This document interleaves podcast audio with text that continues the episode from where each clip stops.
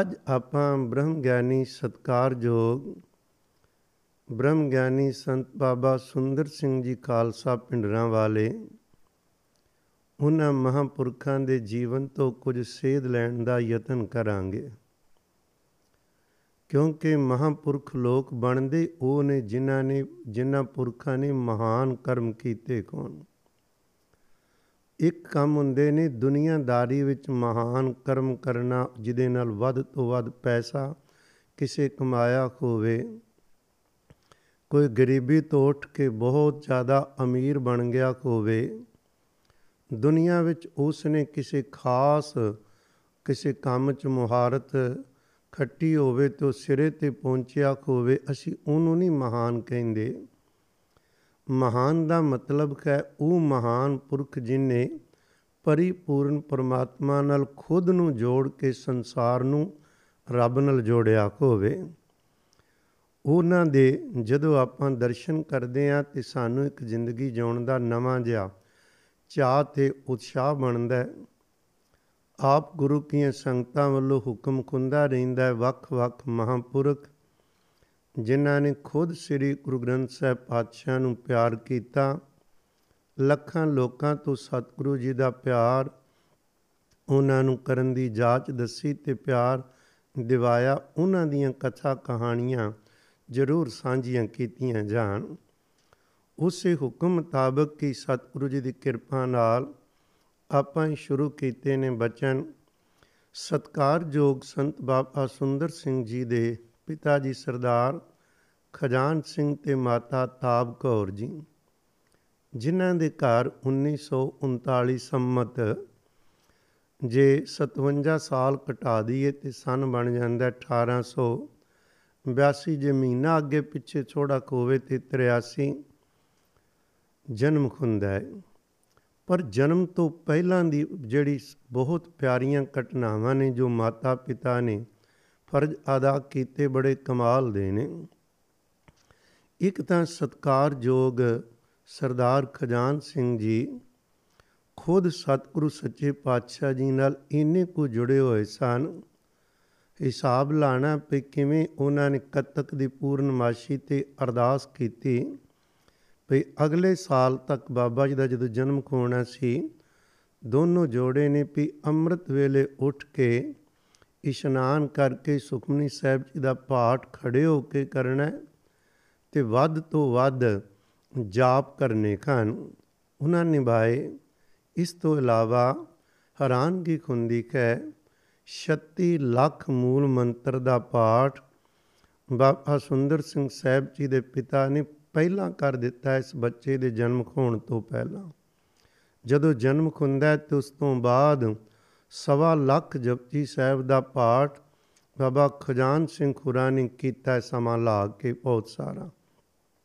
ਇਹਦਾ ਮਤਲਬ ਕਿੰਨਾ ਕੁ ਚਾਹ ਹੋਏਗਾ ਤੇ ਕਿੰਨਾ ਕੁ ਸਿਦਕੇ ਕਿ ਜਿੰਨੀ ਗੁਰਬਾਣੀ ਪੜ੍ਹੀ ਜਾਵੇ, ਮੂਲ ਮੰਤਰ ਜਪਿਆ ਜਾਵੇ ਉਨਾ ਹੀ ਅੰਦਰ ਮਹਾਰਾਜ ਜੀ ਦੇ ਨੇੜੇ ਹੋਏਗਾ ਤੇ ਜਿਸ ਬੱਚੇ ਨੇ ਘਰ ਆਉਣਾ ਉਹਦਾ ਉਹਨੂੰ ਰੰਗ ਲੱਗਣਗੇ। ਮਾਪੇ ਤਿਆਰੀ ਕਰ ਰਹੇ ਨੇ।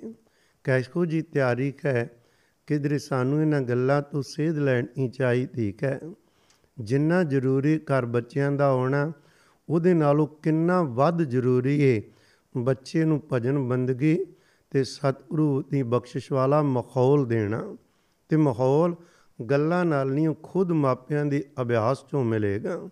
ਮਾਪਿਆਂ ਦੇ ਸੰਸਕਾਰ ਬੱਚੇ ਤੇ ਪੈਣੇ ਪੈਣੇ ਖਾਨ। ਸਤਕਾਰਯੋਗ ਬਾਬਾ ਖਜਾਨ ਸਿੰਘ ਜੀ ਹਮੇਸ਼ਾ ਉਹਨਾਂ ਨੂੰ ਸੇਵਾ ਦਾ ਚਾਹ ਰਹਿੰਦਾ ਸੀ। ਜਿੱਥੇ ਵੀ ਕਿਧਰੇ ਪਤਾ ਲੱਗਣਾ, ਕੋਈ ਗੁਰਦੁਆਰੇ, ਕਿਸੇ ਡੇਰੇ, ਕੋਈ ਸਾਧੂ ਮਹਾਂਪੁਰਖ ਹੈ, ਉਹ ਚੇਚਾ ਪਹੁੰਚ ਕੇ ਉਹਨਾਂ ਦੀ ਸੰਗਤ ਵੀ ਕਰਨੀ, ਸੇਵਾ ਵੀ ਕਰਨੀ, ਅਰਦਾਸਾਂ ਕਰਨੀਆਂ, ਮਹਾਰਾਜ, ਸਾਡੇ ਘਰ ਕੋਈ ਆਪਣੇ ਘਰੋਂ ਬਖਸ਼ੇ ਭੇਜ, ਕੋਈ ਸਾਧੂ ਮਹਾਤਮਾ ਸਾਨੂੰ ਉਹਨਾਂ ਦੀ ਸੇਵਾ ਕਰਨ ਦਾ ਮੌਕਾ ਮਿਲੇ। ਜਿਨ੍ਹਾਂ ਨੂੰ ਸੋਝੀਏ ਨਾ ਰੱਬ ਕੋਲੋਂ ਮੰਗਦੇ ਨੇ। ਕਿ ਘਰ ਕੋਈ ਆਵੇ, ਹਮੇਸ਼ਾ ਘਰ ਵਿੱਚ ਕੁਝ ਨਾ ਕੁਝ ਤਿਆਰ ਰੱਖਣਾ, ਅਚਾਨਕ ਹੀ ਕੋਈ ਨਾ ਕੋਈ ਅਤਿਥੀ ਕੋ ਲੰਘਦਾ ਟੱਪਦਾ ਰੱਬ ਦਾ ਬੰਦਾ ਆ ਗਿਆ, ਉਹਨੂੰ ਪ੍ਰਸ਼ਾਦ ਪਾਣੀ ਛਕਾਵਾਂਗੇ। ਉਹਨਾਂ ਨੂੰ ਇੱਕ ਵੱਖਰੀ ਜੀ ਖੁਸ਼ੀ ਤੇ ਚਾਤ ਮਿਲਦਾ ਹੀ ਪਰ ਇਹ ਮਨ ਦਾ ਚਾਹ ਨਹੀਂ ਹੁੰਦਾ, ਇਹ ਦਿਲ ਦਾ ਚਾਹ ਹੁੰਦਾ ਹੈ। ਮਨ ਦਾ ਚਾਹ ਹੁੰਦਾ ਜਿਹਦੇ ਨਾਲ ਲੋਕਾਂ ਚੋਂ ਵਾਵਾ ਵਾਵਾ ਮਿਲੇ, ਦਿਲ ਦਾ ਚਾਹ ਹੁੰਦਾ ਜਿਹਦੇ ਨਾਲ ਸਤਿਗੁਰੂ ਦੀ ਬਖਸ਼ਿਸ਼ ਇਕੱਠੀ ਹੋਵੇ ਦਿਲ ਵਿੱਚ ਪਿਆਰ ਹੁੰਦਾ ਮਨ ਵਿੱਚ ਚਲਾਕੀਆਂ ਤੇ ਤਰਕ ਦਲੀਲ ਵੀ ਹੁੰਦੀ ਏ। ਮਾਤਾ ਪਿਤਾ ਨੂੰ ਕੋਈ ਅਨੋਖਾ ਚਾਹ ਸੀ ਸੇਵਾ ਕਰਨ ਦਾ, ਇਹ ਸਾਡੇ ਬਜ਼ੁਰਗਾਂ ਦੀ ਆਦਤ ਸੀ। ਬੜਾ ਹੁੰਦਾ ਸੀ ਇਸ ਗੱਲ ਨੂੰ ਬਹੁਤ ਪਹਿਲ ਦਿੱਤੀ ਜਾਂਦੀ ਸੀ ਭਈ ਜਦੋਂ ਕੋਈ ਲੰਘਦਾ ਟੱਪਦਾ ਬੰਦਾ ਆਵੇ ਤੇ ਉਹਦੀ ਸੇਵਾ ਇੰਜ ਕਰਨੀ ਪਈ ਜਿਵੇਂ ਸਾਡਾ ਅੱਜ ਖਾਸ ਮਹਿਮਾਨ ਘਰ ਆ ਗਿਆ। ਪ੍ਰਸ਼ਾਦ ਪਾਣੀ ਛਕਾਣਾ। ਫਿਰ ਸਾਧੂ ਮਹਾਤਮਾ ਦਾ ਘਰ ਵਿੱਚ ਆਉਣਾ ਐਵੇਂ ਨਹੀਂ ਕੋਈ ਆ ਜਾਂਦਾ, ਜਿਸ ਤੇ ਉੱਪਰ ਗੁਰੂ ਨਾਨਕ ਸਾਹਿਬ ਤਰੁੱਠ ਪੈਣ, ਉਸ ਨੂੰ ਉਸ ਪੁਰਸ਼ ਦਾ ਪਿਆਰਿਓ ਕਿਸੇ ਭਜਨ ਬੰਦਗੀ ਵਾਲੇ ਨਾਲ ਮੇਲ ਕਰਾਂਦੇ ਨੇ। ਹੁਣ ਤਾਂ ਅਸੀਂ ਪਹਿਲਾਂ ਹੀ ਸਿਆਣੇ ਬਣ ਜਾਂਦੇ ਆ ਵੀ ਜੇ ਅਸੀਂ ਸਿੱਖਾਂ ਤੇ ਕਹਿੰਦੇ ਸਿੱਖੀ ਸਰੂਪ ਵਿੱਚ ਹੀ ਕੋਈ ਸਾਧੂ ਕੋਈ ਗੁਰਸਿੱਖ ਆਵੇ ਤੇ ਸੇਵਾ ਕਰਾਂਗੇ, ਬਾਕੀਆਂ ਨੂੰ ਨੱਕ ਮੂੰਹ ਵੱਟ ਕੇ ਪਰਾਂ ਕਰਾਂਗੇ। ਹਿੰਦੂ ਵੀ ਚਾਹੇਗਾ ਕਿ ਕੋਈ ਉਹਦੇ ਧਰਮ ਨਾਲ ਸੰਬੰਧਿਤ ਆਵੇ। ਮੁਸਲਮਾਨ ਚਾਹਣਗੇ ਕੋ ਮੁਸਲਮਾਨ ਫਕੀਰ ਆਵੇ, ਨਹੀਂ। ਸੱਚ ਦੇ ਰਾਹ ਤੇ ਜਦੋਂ ਤੁਰਾਂਗੇ ਤੇ ਇਹ ਕਦੇ ਨਹੀਂ ਅੰਦਰ ਆਵੇਗਾ। ਕਿਹੜੇ ਮਜਬ ਦਾ, ਕਿਹੜੇ ਧਰਮ ਦਾ, ਕਿਹੋ ਜਿਹਾ ਲਿਬਾਸ ਹੈ ਉਹਦਾ, ਉਹਦੇ ਕੱਪੜੇ ਕਿਹੋ ਜਿਹੇ ਨੇ, ਉਸ ਦੀ ਰਹਿਣੀ ਬਹਿਣੀ ਬਾਹਰੋਂ ਨਹੀਂ। ਉਦੋਂ ਤੇ ਹੈਗਾ ਨਿਰੰਕਾਰ, ਤੇਰੇ ਨਾਲ ਜੁੜੀ ਕੋਈ ਆਤਮਾ ਹੋਵੇ। ਉਹਦਾ ਬਾਹਰਲਾ ਭੇਖ ਤੂੰ ਜਾਣੇ ਤੇ ਉਹ ਜਾਣੇ। ਸਾਨੂੰ ਉਹ ਮਿਲਾ ਜਿਹੜਾ ਸਾਨੂੰ ਤੇਰੇ ਘਰ ਨਾਲ ਮਿਲਣ ਲਈ ਸਖਾਈ ਹੋਵੇ ਤੁਸੀਂ ਕਦੇ ਵੇਖੋ ਪੰਥ ਨੇ ਜਦੋਂ ਅਰਦਾਸ ਵੀ ਬਣਾਈ ਨਾ, ਸ੍ਰੀ ਅਕਾਲ ਤਖਤ ਸਾਹਿਬ ਜੀ ਤੋਂ ਪ੍ਰਵਾਨਗੀ ਲੈ ਕੇ ਵੀ ਸਾਰਾ ਪੰਥ ਅਰਦਾਸ ਕਰੇ। ਅਰਦਾਸਾਂ ਤੇ ਪਹਿਲਾਂ ਵੀ ਹੁੰਦੀਆਂ ਸਨ, ਅਰਦਾਸਾਂ ਬਾਅਦ ਵਿੱਚ ਵੀ ਹੁੰਦੀਆਂ ਜਦ ਹੋਣ ਵਾਲੀ ਮਰਿਆਦਾ ਵੇਖੀਏ। ਪਰ ਹੋਣ ਵਾਲੀ ਮਰਿਆਦਾ ਅਚਾਨਕ ਤੇ ਨਹੀਂ ਨਾ ਬਣ ਗਈ। ਜਿਵੇਂ ਸੀਨਾ ਬਸੀਨਾ ਚੱਲਦੀ ਆ ਰਹੀ ਸੀ ਗੁਰਸਿੱਖਾਂ ਵਿੱਚ ਅਰਦਾਸਾਂ, ਬੇਨਤੀਆਂ, ਉਹਨਾਂ ਸਾਰੀਆਂ ਚੀਜ਼ਾਂ ਨੂੰ ਮੁੱਖ ਰੱਖ ਕੇ ਉਹ ਸ਼ਬਦ ਲੈ ਗਏ। ਕੁਝ ਲੈ ਗਏ, ਕੁਝ ਰਹਿ ਗਏ ਤੇ ਉਹਨਾਂ ਚੋਂ ਇਹ ਸ਼ਬਦ ਕਿਵੇਂ ਕਿੰਨਾ ਪਿਆਰਾ ਹੈ ਭਈ ਸਹੀ ਗੁਰਮੁਖ ਪਿਆਰੇ ਮੇਲੋ ਜਿਨ੍ਹਾਂ ਮਿਲਿਆ ਤੇਰਾ ਨਾਮ ਚਿਤਾਵੇ ਕਿਸੇ ਵਿਅਕਤੀ ਦਾ ਨਾਮ ਨਹੀਂ, ਕਿਸੇ ਮਜਬ ਦਾ ਤੇ ਧਰਮ ਦਾ ਨਾਮ ਨਹੀਂ। ਸਹੀ ਪਿਆਰੇ, ਹੁਣ ਪਿਆਰਾ ਜਿਹੜਾ ਵਾਹਿਗੁਰੂ ਨੂੰ ਪਿਆਰ ਕਰਦਾ ਹੈ। ਵਾਹਿਗੁਰੂ ਨੂੰ ਪਿਆਰ ਕਰਨ ਵਾਲਾ ਕਿਸੇ ਵੀ ਰੰਗ ਵਿੱਚ ਆ ਜਾਵੇ, ਬਸ ਸਾਡਾ ਫਰਜ਼ ਬਣਦਾ ਹੈ ਬਗੈਰ ਕਿਸੇ ਸ਼ੰਕਾ ਤੋਂ ਪ੍ਰਸ਼ਾਦ ਪਾਣੀ ਛਕਾਣਾ, ਸੇਵਾ ਕਰਨੀ ਤੇ ਉਹਨਾਂ ਦੀਆਂ ਅਸੀਸਾਂ ਲੈਣੀਆਂ, ਉਹਨੂੰ ਤੁਰ ਜਾਣਾ ਹੈ ਅੱਗੇ। ਪਰ ਜਦੋਂ ਵੀ ਆਏਗਾ, ਕੁਝ ਨਾ ਕੁਝ ਦੇ ਕੇ ਜਾਏਗਾ। ਤੋ ਸਰਦਾਰ ਖਜਾਨ ਸਿੰਘ ਸਾਹਿਬ ਜੀ ਨੂੰ ਬਹੁਤ ਵੱਡਾ ਚਾਹ ਸੀ ਸੇਵਾ ਕਰਨ ਦਾ। ਮਾਤਾ ਤਾਬ ਕੌਰ ਦੁਨਿਆਵੀ ਤੌਰ ਤੇ ਬਿਲਕੁਲ ਨਹੀਂ ਪੜੀ ਪਰ ਪ੍ਰੇਮ ਦੀ ਪੜ੍ਹਾਈ ਅੰਤਾਂ ਦੀ ਪੜੀ ਹੋਈ ਸੀ। ਪਤੀ ਦਾ ਗੁਰੂ ਨਾਲ ਪਿਆਰ ਵੇਖ ਕੇ ਇਧਰ ਵੀ ਉਹੀ ਰੰਗ ਚੜ੍ਹਦੇ। ਅੰਦਰ ਚਾਹ ਸੀ, ਇੱਕ ਲੱਤ ਤੇ ਖਲੋ ਕੇ। ਭਾਵ ਹੁੰਦਾ ਇੱਕ ਲੱਤ ਤੋਂ ਨਹੀਂ ਹੁੰਦਾ ਵੀ ਲੱਤ ਤੇ ਖਲੋਣਾ ਕੋਈ ਚੰਗਾ ਹੈ ਜਾਂ ਖੜੇ ਹੋ ਕੇ ਕਰਨਾ। ਨੀਂਦ ਆਦਤ ਤੋਂ ਬਚਣਾ ਪਈ ਸੁਚੇਤ ਹੋ ਕੇ, ਸਾਵਧਾਨ ਹੋ ਕੇ। ਨੀਂਦਰ ਤੋਂ ਬਚਣਾ, ਆਲਸ ਤੋਂ ਬਚਣ ਲਈ ਕੋਈ ਵੀ ਤਰੀਕਾ ਮਹਾਰਾਜ ਦੇ ਪਿਆਰੇ ਅਪਣਾ ਲੈਣ ਗੱਲ ਤੇ ਬਾਣੀ ਪੜਨ ਦੀ। 25 25 ਸ੍ਰੀ ਜਪਜੀ ਸਾਹਿਬ ਤੇ ਮਾਤਾ ਜੀ ਨੇ ਪਾਠ ਕਰਨੇ ਪਰ ਉਹ ਪੜ੍ਹਾਈ ਪੜੀ ਸੀ ਪ੍ਰੇਮ ਦੀ। ਕਿਸੇ ਨੇ ਪੁੱਛਿਆ ਸੀ ਨਾ, ਸੰਤ ਬਾਬਾ ਈਸ਼ਰ ਸਿੰਘ ਜੀ ਨਾਨਕਸਰ ਵਾਲਿਆਂ ਨੂੰ, ਬਾਬਾ ਜੀ, ਕੁਝ ਪੜ੍ਹੇ ਵੀ ਹੋ? ਚਲੋ ਬੰਦਗੀ ਭਜਨ ਤੇ ਤੁਹਾਡੀ ਬਹੁਤ ਹੈ ਕੁਝ ਦੁਨਿਆਵੀ ਵੀ ਪੜ੍ਹੇ ਹੋ? ਬਾਬਾ ਜੀ ਕਹਿਣ ਲੱਗੇ ਖਾਂ ਤਿੰਨ ਜਮਾਤਾਂ ਪੜ੍ਹੇ ਆ। ਉਹਨੇ ਸੋਚਿਆ ਵੀ ਪਹਿਲੀ, ਦੂਜੀ, ਤੀਜੀ ਕਲਾਸ ਸਕੂਲ ਚ ਗਏ ਹੋਣਗੇ। ਕਹਿੰਦੇ, ਨਹੀਂ, ਅਸੀਂ ਤਿੰਨ ਹੀ ਜਮਾਤਾਂ ਪੜ੍ਹੇ ਖਾਂ। ਬਸ ਤਿੰਨ ਕਿਹੜੀਆਂ ਨੇ? ਜੋ ਸਤਿਗੁਰੂ ਜੀ ਨੇ ਕਹਿ ਦਿੱਤਾ ਤੇ ਸਾਧੂ ਨੇ ਕਹਿ ਦਿੱਤਾ, ਸਤ ਸਤ ਸਤ, ਬਸ ਇਹ ਪੜ੍ਹਾਈ ਪੜ੍ਹੇ ਆ। ਤੇ ਪਿਆਰੇ, ਇੱਕ ਚੇਤਾ ਰੱਖਣਾ, ਜਿਨ੍ਹਾਂ ਨੂੰ ਸਤ ਕਹਿਣਾ ਆ ਗਿਆ ਨਾ, ਉਹ ਸਭੋ ਕੁਝ ਹੀ ਗੁਰੂ ਨਾਨਕ ਸਾਹਿਬ ਦੇ ਘਰੋਂ ਲੈ ਜਾਂਦੇ ਨੇ। ਪਰ ਸਤ ਖੋਮੇ ਨਹੀਂ ਕਹਿਣ ਦਿੰਦੀ। ਅਸੀਂ ਲੱਖ ਕਹੀਏ, ਅਸੀਂ ਸਤਿਗੁਰੂ ਜੀ ਨੂੰ ਪਿਆਰ ਕਰਦੇ ਆਂ ਜੇ ਭਲਾ ਹਰ ਸਿੱਖ ਸ੍ਰੀ ਗੁਰੂ ਗ੍ਰੰਥ ਸਾਹਿਬ ਪਿਤਾ ਨੂੰ ਪਿਆਰ ਕਰਦਾ ਹੋਵੇ, ਜਦੋਂ ਸਤਿਗੁਰੂ ਜੀ ਕਹਿੰਦੇ ਨੇ, ਨਾਮ ਜਪੋ, ਤਾਂ ਕਿ ਅੱਗੋਂ ਕੋਈ ਖਿਆਲ ਦੇਵੇਗਾ? ਭਈ ਮੈਂ ਜਪਾਂਗਾ ਥੋੜਾ ਸੋਚ ਲਵਾਂ ਥੋੜੇ ਸਾਲ ਰਹਿ ਜਾਣ। ਸਤ ਦਾ ਮਤਲਬ ਹੁੰਦਾ ਉਹ ਕੰਮ ਕਰਨਾ ਸ਼ੁਰੂ ਕਰ ਦੇਣਾ। ਕਲਗੀਆਂ ਵਾਲੇ ਕਹਿੰਦੇ, ਅੰਮ੍ਰਿਤ ਦੀ ਦਾਤ ਲਵੋ ਜਿਹੜਾ ਸਤ ਕਵੇਗਾ, ਉਸੇ ਟਾਈਮ ਉਹ ਦਾਤ ਲੈ ਕੇ ਤੁਰ ਪਵੇਗਾ। ਪਰ ਗੁਰੂ ਰਾਮਦਾਸ ਪਿਤਾ ਜੀ ਦਾ ਬਚਨ ਨੇ ਸਤ ਸਤ ਬਚਨ ਉਹਦੀ ਕਿਰਪਾ ਨਾਲ ਹੀ ਕਿਹਾ ਜਾਂਦਾ ਹੈ। ਹਉਮੈ ਅੱਗੇ ਖਲੋ ਜਾਂਦੀ, ਮੈਨੂੰ ਪਤਾ ਹੈ ਮੈਂ ਕਦੋਂ ਕਿਹੜੀ ਚੀਜ਼ ਲੈਣੀ ਹੈ ਜਿਹੜਾ ਕਹਿੰਦੇ ਨੇ ਮੈਨੂੰ ਪਤਾ ਹੈ ਮੈਂ ਸੋਚ ਲਵਾਂ ਜਾਂ ਫੈਸਲਾ ਕਰਦਾ ਵੀ ਆ ਦਿਨ ਆ ਜੇ, ਫਲਾਣਾ ਜਥਾ ਆ ਜੇ ਜਾਂ ਕੁਛ, ਇਹ ਸਾਰੀ ਖੌਮੇ ਦਾ ਪ੍ਰਤੀਕ ਹੈ। ਸਤਿਗੁਰੂ ਜੀ ਦੇ ਬੜੇ ਪਿਆਰੇ ਬਚਨ ਨੇ, ਸਹਿਬ ਕਹਿੰਦੇ, ਸੇਵਕ ਸਿੱਖ ਪੂਜਣ ਸਭ ਆਵੇਂ, ਸਭ ਗਾਵੇਂ ਖਰ ਖਰ ਉਤਮ ਬਾਣੀ ਗਾਵਿਆ ਸੁਣਿਆ, ਤਿਨ ਕਾ ਹਰ ਥਾਂ ਪਾਵੈ, ਜਿਨ ਸਤ ਗੁਰ ਕੀ ਆਗਿਆ, ਸਤ ਸਤ ਕਰਮਾਨੀ। ਜਿਹੜੇ ਸਤ ਸਤ ਕਰਕੇ ਮੰਨਦੇ ਨੇ, ਸਤ ਬਚਨ ਜਿਹਨੇ ਕਹਿ ਲਿਆ, ਬਸ ਉਹਦੇ ਸਤਿਗੁਰੂ ਜੀ ਉਹਦੇ ਕੋਲੋਂ ਕੁਝ ਲੁਕੋ ਕੇ ਨਹੀਂ ਰੱਖਦੇ, ਪਰ ਸੇਵਾ ਸਿਮਰਨ ਕਰ ਕਰਕੇ ਹੀ ਹਉਮੈ ਘਟਦੀ ਏ ਫਿਰ ਅੰਦਰੋਂ ਸਤ ਨਿਕਲਦਾ ਹੈ। ਤੋ ਮਾਤਾ ਤਾਪ ਕੌਰ ਜੀ ਬੜੇ ਜੁੜੇ ਖੋਏ, ਸਤਿਗੁਰਾਂ ਦੇ ਪਿਆਰ ਵਿੱਚ ਰੰਗੇ ਖੋਏ, ਆਏ ਗਏ ਸਾਧੂ ਨੂੰ ਬਾਬਾ ਖਜਾਨ ਸਿੰਘ ਜੀ ਤੇ ਲਿਆ ਸਕਦੇ ਨੇ ਨਾ? ਪਰ ਸੇਵਾ ਤੇ ਘਰ ਵਾਲੀ ਨੇ ਕਰਨੀ ਏ, ਬੜੇ ਚਾਵਾਂ ਨਾਲ ਖੁੰਦੀ ਏ। ਇਹ ਕਾਰਨ ਜਦੋਂ ਸਤਕਾਰਯੋਗ ਬਾਬਾ ਸੁੰਦਰ ਸਿੰਘ ਸਾਹਿਬ ਜੀ ਦਾ ਜਨਮ ਖੁੰਦਾ ਏ, ਤਾਂ ਉਦੋਂ ਨਾਮ ਰੱਖਣ ਲੱਗਿਆਂ ਕਾਲੀ ਨਹੀਂ ਕੀਤੀ। ਸਹਿਜ ਪਾਠ ਰੱਖ ਲਿਆ 40 ਦਿਨਾਂ ਚ ਭੋਗ ਪਾਇਆ ਭੋਗ ਪਾ ਕੇ ਫਿਰ ਸੰਗਤ ਨੂੰ ਸੱਦਿਆ ਹੈ ਅਰਦਾਸਾਂ ਕੀਤੀਆਂ ਨੇ, ਹੁਕਮਨਾਮਾ ਸਾਹਿਬ ਲਿਆਏ ਹੁਕਮਨਾਮਾ ਸਾਹਿਬ ਲੈ ਕੇ ਫਿਰ ਨਾਮ ਰੱਖਿਆ। ਕਿਸੇ ਪੁੱਛਿਆ ਜੀ, ਬੱਚੇ ਦਾ ਜਨਮ ਹੁੰਦਾ, ਇੱਕਦਮ ਲੋਕੀ ਨਾਮ ਰੱਖ ਲੈਂਦੇ, ਤੁਸੀਂ 40 ਦਿਨ ਬਾਅਦ ਰੱਖ ਰਹੇ ਹੋ। ਕਹਿੰਦੇ ਬੋਲਿਓ ਇਹਦੇ ਬੜੇ ਮਗਰ ਕਾਰਨ ਨੇ।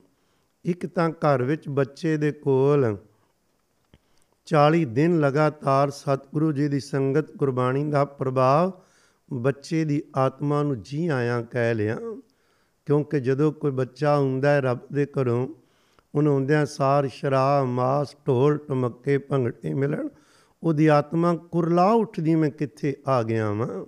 ਤੇ ਜਿਸ ਘਰ ਵਿੱਚ ਗੁਰਬਾਣੀ ਪੜ੍ਹੀ ਜਾਏਗੀ, ਨਾਮ ਜਪਣ ਵਾਲਾ ਮਖੌਲ ਉਸ ਨੂੰ ਉਦੋਂ ਹੀ ਰੰਗ ਲੱਗਣੇ ਸ਼ੁਰੂ ਹੋ ਜਾਂਦੇ ਨੇ।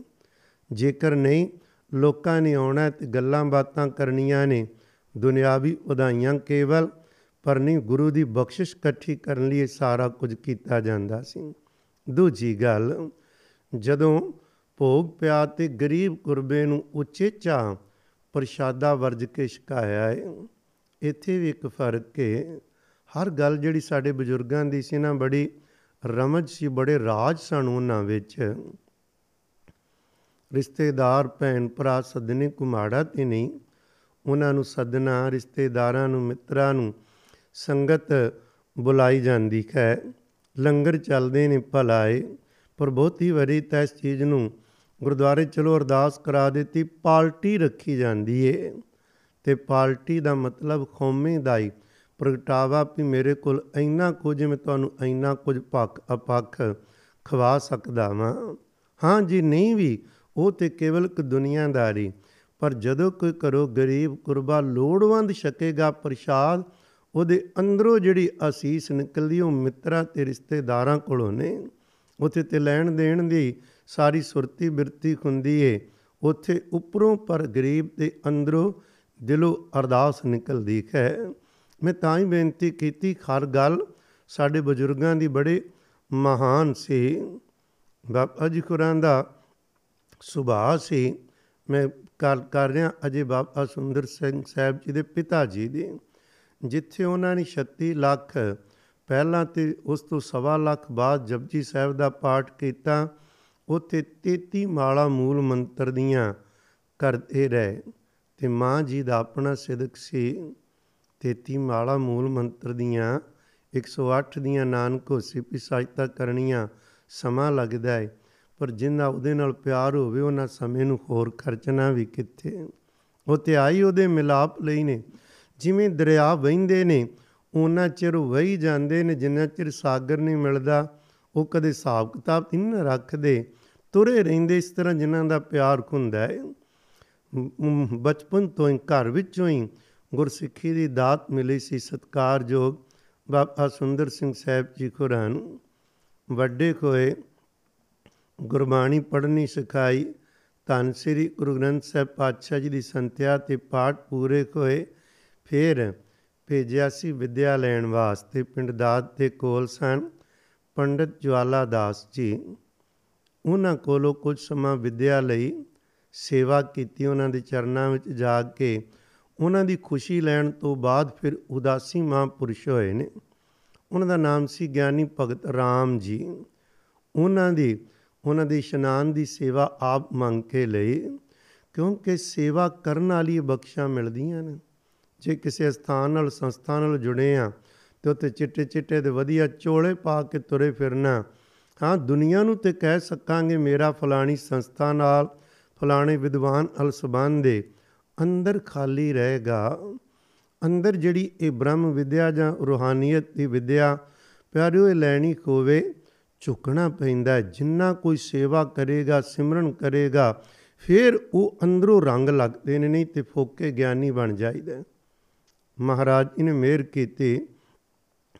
ਤੀਸਰੇ ਮਿਲੇ ਸਨ, ਬਹੁਤ ਇੱਕ ਉਸ ਵਕਤ ਦੇ ਮੰਨੇ ਪੰਨੇ, ਪਰ ਮੰਨੇ ਵਿਦਵਾਨ ਸਨ ਭਾਈ ਦੇਵਾ ਸਿੰਘ ਜੀ ਬਰਕਤ ਉਹਨਾਂ ਦੀ ਵੀ ਸੰਗਤ ਮਿਲੀ ਸੀ, ਪਰ ਖਰਾਨ ਖੋਈ ਦਾ ਇੱਕ ਗੱਲ ਵਿਚਾਰਨ ਵਾਲੀ ਹੈ ਉਹ ਇੱਕ ਹੈ ਅੱਜ ਦੇਖੋ ਨਾ, ਅਸੀਂ ਕੁਝ ਵੀ ਨਫ਼ਰਤ ਕਿਉਂਕਿ ਸ਼ੁਰੂ ਤੋਂ ਲੈ ਕੇ ਤੁਰਿਆ ਆ ਰਿਹਾ ਕੇਵਲ ਆਪਣੇ ਨਾਲ ਨਹੀਂ, ਹਰ ਧਰਮ ਤੇ ਮਜਬ ਵਿੱਚ ਇਹੋ ਜਿਹੀਆਂ ਗੱਲਾਂ ਜੋੜ ਦਿੱਤੀਆਂ ਗਈਆਂ। ਪਰ ਪਿਆਰਿਓ, ਚਾਹੀਦੀਆਂ ਨਹੀਂ ਨਫ਼ਰਤ। ਸਤਿਗੁਰੂ ਜੀ ਨੇ ਕਿਹਾ, ਸਾਰੇ ਬੰਦੇ ਇੱਕ ਰੱਬ ਦੇ ਨੇ।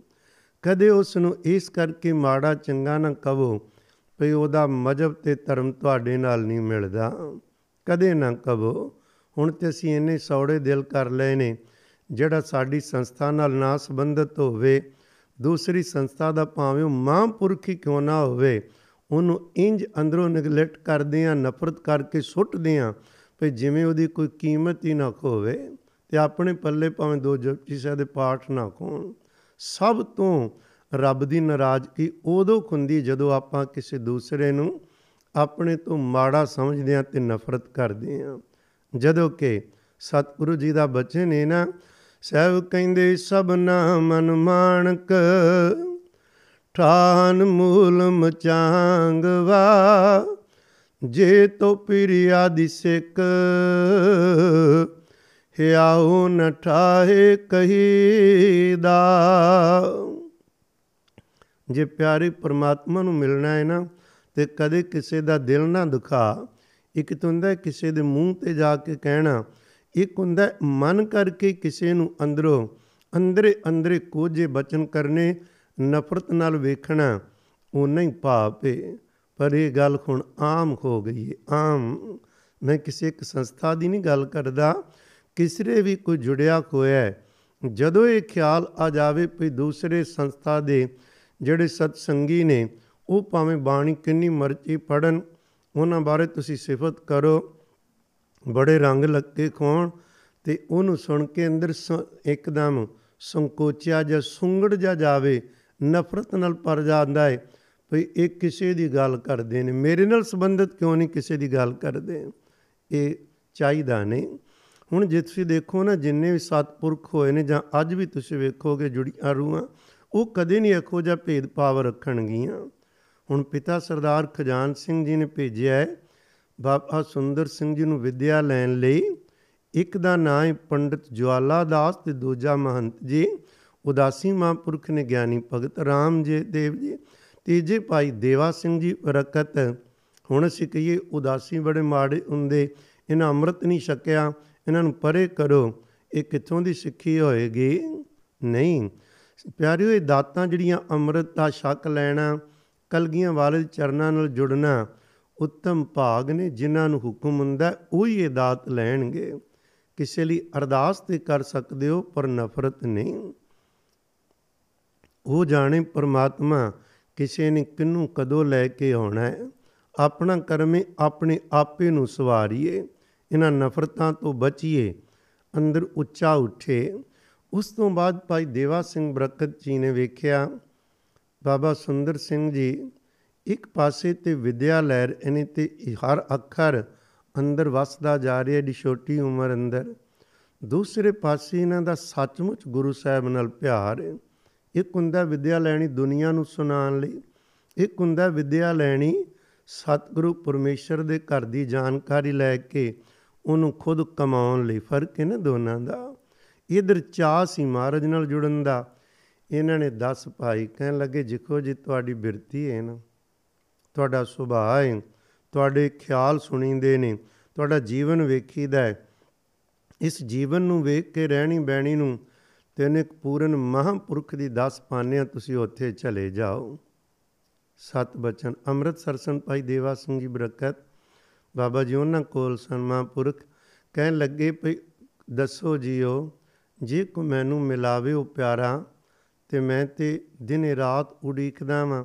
ਉਹਦਾ ਕਾਰਨ ਸੀ, ਜਦੋਂ ਉਦਾਸੀ ਮਹਾਂਪੁਰਖਾਂ ਕੋਲ ਤੇ ਪੰਡਤ ਜਵਾਲਾ ਦਾਸ ਜੀ ਕੋਲ ਜਦੋਂ ਰਹਿ ਸੀ ਨਾ ਉਦੋਂ ਬੈਰਾਗ ਬਹੁਤ ਆਉਣ ਲੱਗ ਪਿਆ ਸੀ।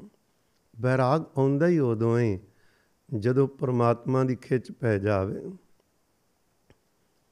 ਅੰਦਰ ਭਰਿਆ ਭਰਿਆ ਰਹਿਣਾ, ਅੰਦਰ ਕਿਸੇ ਚੀਜ਼ ਨੂੰ ਉਡੀਕਦਾ ਜਿਹਦਾ ਸਾਨੂੰ ਨਾਂ ਨਹੀਂ ਪਤਾ, ਇਹ ਤੇ ਬਾਹਰੋਂ ਨਾਂ ਰੱਖੇ ਨਾ ਪ੍ਰਮਾਤਮਾ ਦੇ।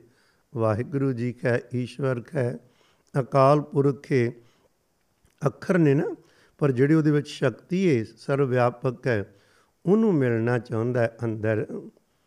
ਉਹ ਗੱਲਾਂ ਤੋਂ ਪਤਾ ਲੱਗਾ ਕੋਈ ਮਿਲਣਾ ਚਾਹੁੰਦਾ ਤੇ ਮਿਲੇਗਾ ਉਹ ਜਿਹੜਾ ਮਿਲਿਆ ਉਦੋਂ 10 ਪਾਈ ਸੀ ਸਤਕਾਰਯੋਗ ਬਾਬਾ ਬਿਸ਼ਨ ਸਿੰਘ ਜੀ ਮੁਰਾਲੇ ਵਾਲਿਆਂ ਦੀ। ਸਤਕਾਰਯੋਗ ਸੰਤ ਬਾਬਾ ਬਿਸ਼ਨ ਸਿੰਘ ਜੀ ਮੁਰਾਲੇ ਵਾਲਿਆਂ ਦੀ ਕੋਲ ਜਦੋਂ ਗਏ ਨੇ, ਬਸ ਜਾਂਦਿਆਂ ਸਾਰ ਨਮਸਕਾਰ ਕੀਤੀ ਹੈ ਵਿਦਿਆਰਥੀ ਉੱਥੇ ਖੋਰ ਨੇ। ਬਾਬਾ ਜੀ ਨੇ ਵੀ ਆਗਿਆ ਮੰਗੀ ਤੇ ਉੱਥੇ ਰਹਿ। ਸੇਵਾ ਸ਼ੁਰੂ ਕੀਤੀ ਹੈ ਉਥੋਂ, ਕਿਉਂਕਿ ਖੁਦ ਬਾਬਾ ਬਿਸ਼ਨ ਸਿੰਘ ਜੀ, ਧੰਨ ਧੰਨ ਸ੍ਰੀ ਗੁਰੂ ਗ੍ਰੰਥ ਸਾਹਿਬ ਮਹਾਰਾਜ ਸੱਚੇ ਪਾਤਸ਼ਾਹ ਜੀ ਦੀ ਕਥਾ ਕਰਨੀ, ਉਹਦੇ ਵਿੱਚ ਹੀ ਸਾਰਿਆਂ ਨੂੰ ਜੋ ਮਹਾਰਾਜ ਦੇ ਘਰ ਦੀ ਵਿਦਿਆ ਉਹ ਦੱਸਣੀ, ਸੰਗਤ ਨੇ ਵੀ, ਵਿਦਿਆਰਥੀਆਂ ਨੇ ਵੀ, ਤੇ ਬਾਅਦ ਵਿੱਚ ਉਹ ਇਕਾਂਤ ਵਿੱਚ ਚਲੇ ਜਾਂਦੇ ਸਨ। ਸਾਰਾ ਸਮਾਂ ਨੇੜੇ ਜੰਗਲ ਵਿੱਚ ਇਕਾਂਤ ਵਿੱਚ ਬੈਠ ਕੇ ਸਾਰਾ ਦਿਨ ਭਜਨ ਕਰਨਾ। ਆਉਣਾ ਉਦੋਂ ਹੀ ਜਦੋਂ ਕੇਵਲ ਮਹਾਰਾਜ ਜੀ ਦੀ ਕਥਾ ਸੁਣਾਣੀ ਜਾਂ ਕੋਈ ਖਾਸ ਜਿਹੜੀਆਂ ਲੋੜਾਂ ਜਾਂ ਕੰਮ ਨੇ, ਬਾਕੀ ਪੂਰਾ ਸਮਾਂ ਇਕਾਂਤ ਵਿੱਚ ਬਤੀਤ ਕਰਨਾ। ਇਹ ਜ਼ਰੂਰੀ ਹੁੰਦਾ ਹੈ ਅਤ ਦਾ ਜ਼ਰੂਰੀ ਹੈ। ਜਿਹੜਾ ਆਪ ਨਹੀਂ ਇਕਾਂਤ ਵਿੱਚ ਕਦੇ ਬੈਠਦਾ, ਉਹ ਦੂਸਰਿਆਂ ਨੂੰ ਕਿਹੜੀ ਇਕਾਂਤ ਦਾ ਉਪਦੇਸ਼ ਕਰੇਗਾ? ਇਕਾਂਤ ਦਾ ਮਤਲਬ ਹੁੰਦਾ ਹੈ ਜਿਹੜਾ ਖੁਦ ਭਜਨ ਸਿਮਰਨ ਨਹੀਂ ਕਰਦਾ, ਦੂਸਰਿਆਂ ਨੂੰ ਕਿੱਥੋਂ ਪ੍ਰੇਰੇਗਾ ਤੇ ਜਿਹੜਾ ਬੰਦਾ ਭਜਨ ਸਿਮਰਨ ਤੋਂ ਦੀ ਗੱਲ ਤੋਂ ਇਲਾਵਾ ਹੋਰ ਲੱਖਾਂ ਗੱਲਾਂ ਕਰ ਰਿਹਾ ਹੈ, ਉਹਦੀ ਕੀਮਤ ਨਹੀਂ ਪੈਂਦੀ ਸਤਿਗੁਰੂ ਜੀ ਦੇ ਘਰ ਅੰਦਰ। ਕਿਉਂਕਿ ਸਾਰੀ ਕਲਾ ਤੇ ਨਾਮ ਦੀ ਤੋਂ ਬਾਬਾ ਬਿਸ਼ਨ ਸਿੰਘ ਜੀ ਮੁਰਾਲੇ ਵਾਲੇ ਅੱਤ ਦੇ ਜੁੜੇ ਹੋਏ ਬਾਬਾ ਸੁੰਦਰ ਸਿੰਘ ਜੀ ਉਹਨਾਂ ਦੀ ਸੇਵਾ ਵਿੱਚ ਨੇ ਬੜੇ ਰੰਗ ਲੱਗ ਰਹੇ ਹਨ, ਬਹੁਤ ਰੰਗ ਲੱਗਦੇ ਅੱਗੇ ਵੀ ਆਪਾਂ ਮਹਾਂਪੁਰਖਾਂ ਦੇ ਬਚਨ ਸਾਂਝੇ ਕਰਦੇ ਆਂ ਇਸ ਗੱਲ ਨੂੰ ਦੁਹਰਾਏ ਅਕਸਰ ਇਹ ਘਟਨਾਵਾਂ ਕੁਝ ਸਾਹਮਣੇ ਆ ਜਾਂਦੀਆਂ ਨੇ। ਬਾਬਾ ਬਿਸ਼ਨ ਸਿੰਘ ਜੀ ਨਾ ਨੇਤਰ ਬੰਦ ਰੱਖਦੇ ਸਨ ਬਹੁਤੀ ਵਾਰੀ, ਜਾਂ ਤੁਰਨਾ ਹੈ ਤੇ ਨੀਵਾ ਵੇਖਣਾ ਹੈ। ਇਸ ਤਰ੍ਹਾਂ ਅੱਖ ਪੱਟ ਕੇ ਉੱਪਰ ਨਹੀਂ ਤੱਕਣਾ, ਸੱਜੇ ਖੱਬੇ ਨਹੀਂ ਤੱਕਣਾ, ਨੀਵੀਂ ਅੱਖ ਕਰਕੇ ਰੱਖਦੇ ਸਨ। ਇਹ ਹੁਣ ਕਹਿਣ ਨੂੰ ਤੇ ਠੀਕ ਹੈ ਨਾ ਵੀ ਨੀਵੀਂ ਅੱਖ ਦਾ ਕੀ ਮਤਲਬ? ਕਾਲਾ ਹੈ ਨਾ ਮਨ ਛੇਤੀ ਜਾਣਨ ਨੂੰ ਕਿਉਂਕਿ ਸਾਨੂੰ ਪਤਾ ਅੱਖਾਂ ਹੀ ਵੇਖਣੀਆਂ ਨੇ, ਕੋਈ ਨੀਵੀਂ ਕਰ ਲੈ ਚੁੱਚੀ ਨਹੀਂ ਗੱਲ ਹੁੰਦੀ। ਇਹਦੇ ਮਗਰ ਬਹੁਤ ਵੱਡੇ ਰਾਜ ਹੁੰਦੇ ਨੇ।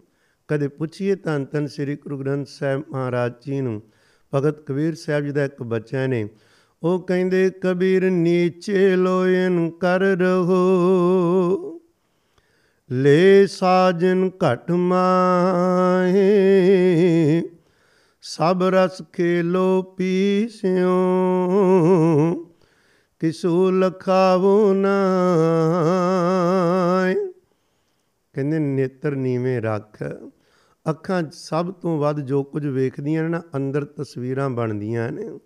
ਜਿਨੇ ਅੱਖਾਂ ਨੂੰ ਸੰਜਮ ਚ ਲੈ ਆਂਦਾ 90% ਰੱਬ ਦੇ ਰਾਹ ਤਾਂ ਤੁਰਨ ਦਾ ਜਿਹੜਾ ਰਸਤਾ ਉਹਦੇ ਲਈ ਪੱਧਰ ਖੋ ਜਾਂਦਾ ਹੈ ਅੱਖਾਂ ਰਾਹੀਂ ਸਭ ਤੋਂ ਵੱਧ ਸੰਸਾਰ ਤੇ ਦੁਨੀਆ ਸਾਡੇ ਅੰਦਰ ਆਉਂਦੀ ਹੈ ਦੂਜੀ ਗੱਲ, ਉਹ ਜਿਹੜਾ ਸਤਿਗੁਰੂ ਪਰਮੇਸ਼ਰ ਹੈ ਨਾ, ਜਿਹਦੇ ਬਾਰੇ ਮਹਾਰਾਜ ਦੀ ਬਾਣੀ ਬਚਨ ਕਰਦੀ ਹੈ ਆਪਾਂ ਗੱਲਾਂ ਕਰਦੇ ਉਹ ਬੰਦੇ ਦੇ ਅੰਦਰ ਹੈ ਉਹਦਾ ਨਿਵਾਸ ਸਰੀਰ ਦੇ ਅੰਦਰ ਹੈ ਤੇ ਜਿਹਨੂੰ ਪਿਆਰ ਕਰੀਦਾ, ਉਹਨੂੰ ਹੀ ਵੇਖਣਾ ਹੁੰਦਾ ਹੈ ਨਾ।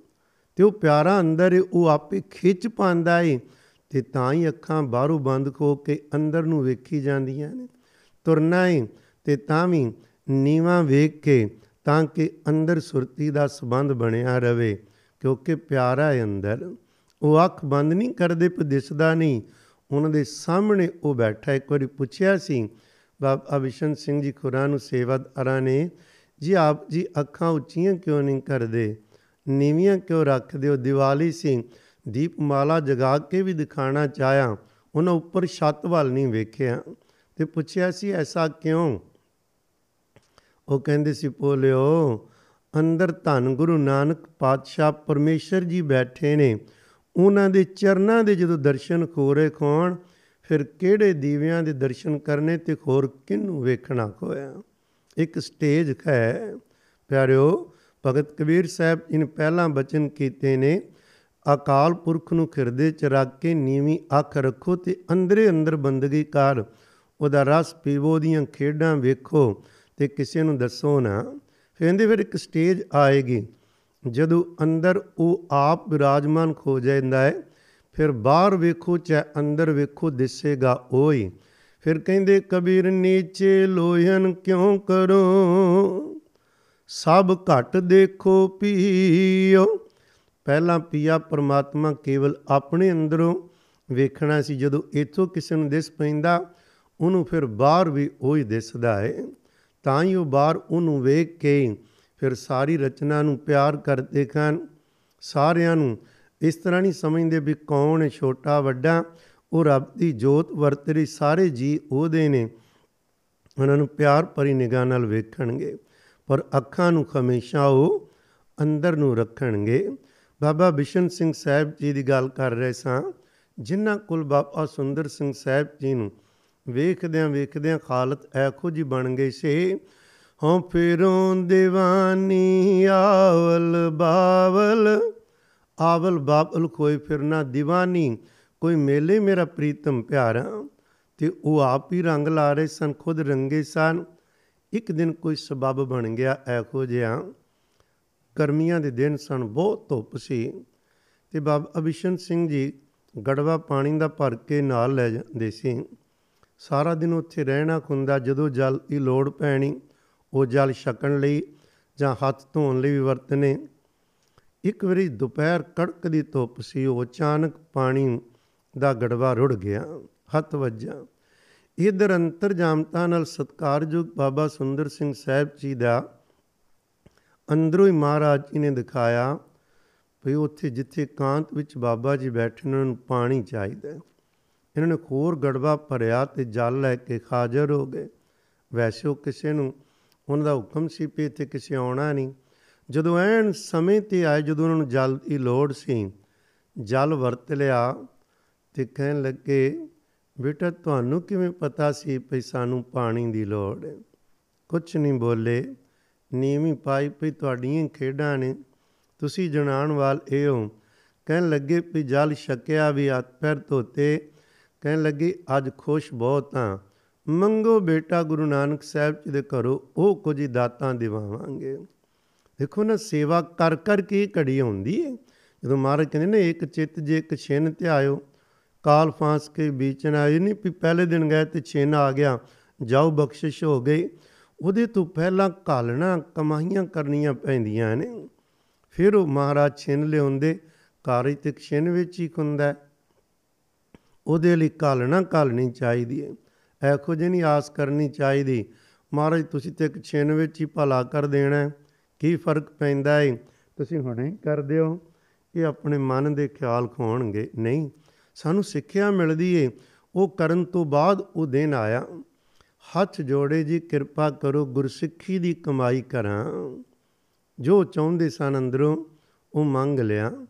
ਬਾਬਾ ਜੀ ਖੁਰਾ ਨੇ ਬਚਨ ਦਿੱਤਾ, ਸਤਿਗੁਰੂ ਕਰਵਾਣਗੇ। ਨਾਲੇ ਜਦੋਂ ਮੇਰ ਭਰੀ ਨਿਗਾਹ ਨਾਲ ਤੱਕਿਆ ਤੇ ਬਚਨ ਦਿੱਤਾ, ਉਦੋਂ ਬਾਬਾ ਜੀ ਖੁਰਾਂ ਦੇ ਬਚਨ ਗੁਰੂ ਕੇ ਪਿਆਰੇ ਦੱਸਦੇ ਨੇ, ਜਿਵੇਂ ਬਿਜਲੀ ਦਾ ਕਰੰਟ ਲੱਗਦਾ ਇਸ ਤਰ੍ਹਾਂ ਇੱਕਦਮ ਲੱਗਾ ਕਰੰਟ, ਸੁਰਤੀ ਅੰਦਰ ਗਈ ਤੇ ਚਾਰ ਚਫੇਰੇ ਪ੍ਰਕਾਸ਼ ਹੀ ਪ੍ਰਕਾਸ਼ ਸੀ। ਇੱਥੇ ਇੱਕ ਮੈਂ ਬੇਨਤੀ ਜ਼ਰੂਰ ਕਰਨਾ ਚਾਹਾਂਗਾ। ਜਿਨ੍ਹਾਂ ਨੂੰ ਮਹਾਰਾਜ ਜੀ ਨੇ ਇਹੋ ਜਿਹੇ ਰੰਗ ਲਾਏ ਜਾਂ ਤਰੁੱਟ ਕੇ ਦਾਤਾਂ ਦਿੱਤੀਆਂ, ਉਹ ਜਾਣਦੇ ਨੇ। ਪਰ ਜਿਹੜੇ ਇਸ ਰਾਹ ਤੇ ਨਹੀਂ ਤੁਰਦੇ ਖੁੰਦੇ, ਪਰ ਵੈਸੇ ਸਤਿਗੁਰਾਂ ਨੂੰ ਪਿਆਰ ਕਰਦੇ ਖਾਨ, ਕੋਈ ਨਫ਼ਰਤ ਨਹੀਂ। ਪਰ ਵਾਹ ਨਾ ਪੈਣ ਕਾਰਨ ਉਹਨਾਂ ਦੇ ਅੰਦਰ ਇੱਕ ਸਵਾਲ ਉੱਠਦੇ ਰਹਿੰਦੇ ਨੇ, ਇਹਦਾ ਕੀ ਮਤਲਬ? ਜਦੋਂ ਵੀ ਕਿਸੇ ਦੀ ਗੱਲ ਛਿੜਦੀ ਏ ਜੁੜੇ ਦੇ ਤੇ ਹੀ ਹੁੰਦਾ ਏ। ਵੀ ਉਹਨੂੰ ਝੁਣਚਣੀ ਛਿੜੀ, ਉਹਨੂੰ ਕਰੰਟ ਜਾ ਪਿਆ, ਪ੍ਰਕਾਸ਼ ਦਿਸਿਆ, ਇਹ ਕੀ ਗੱਲਾਂ ਹੁੰਦੀਆਂ ਨੇ? ਪਿਆਰੇ ਦਾ ਜਵਾਬ ਇੱਕੋ ਹੀ ਹੈ, ਭਈ ਸਤਿਗੁਰੂ ਸਾਨੂੰ ਤੁਹਾਨੂੰ ਵੀ ਉਹ ਮਿਹਰ ਕਰਕੇ ਰੰਗ ਲਾਵੇ ਤੇ ਫੇਰ ਹੀ ਪਤਾ ਲੱਗਣਾ ਕਿਸੇ ਨੇ ਪਤੰਗੇ ਨੂੰ ਪੁੱਛਿਆ ਸੀ ਵੇ ਪਤੰਗਿਆ, ਸ਼ਮਾ ਬਲਦੀ ਏ ਤੂੰ ਇੱਕਦਮ ਹੀ ਪ੍ਰਗਟ ਹੋ ਕੇ ਉਹਦੇ ਤੇ ਸੜ ਮਰਦਾ ਏ। ਤੈਨੂੰ ਕੀ ਮਿਲਦਾ ਏ ਸ਼ਮਾ ਤੇ ਸੜ ਕੇ ਦੱਸੇਗਾ?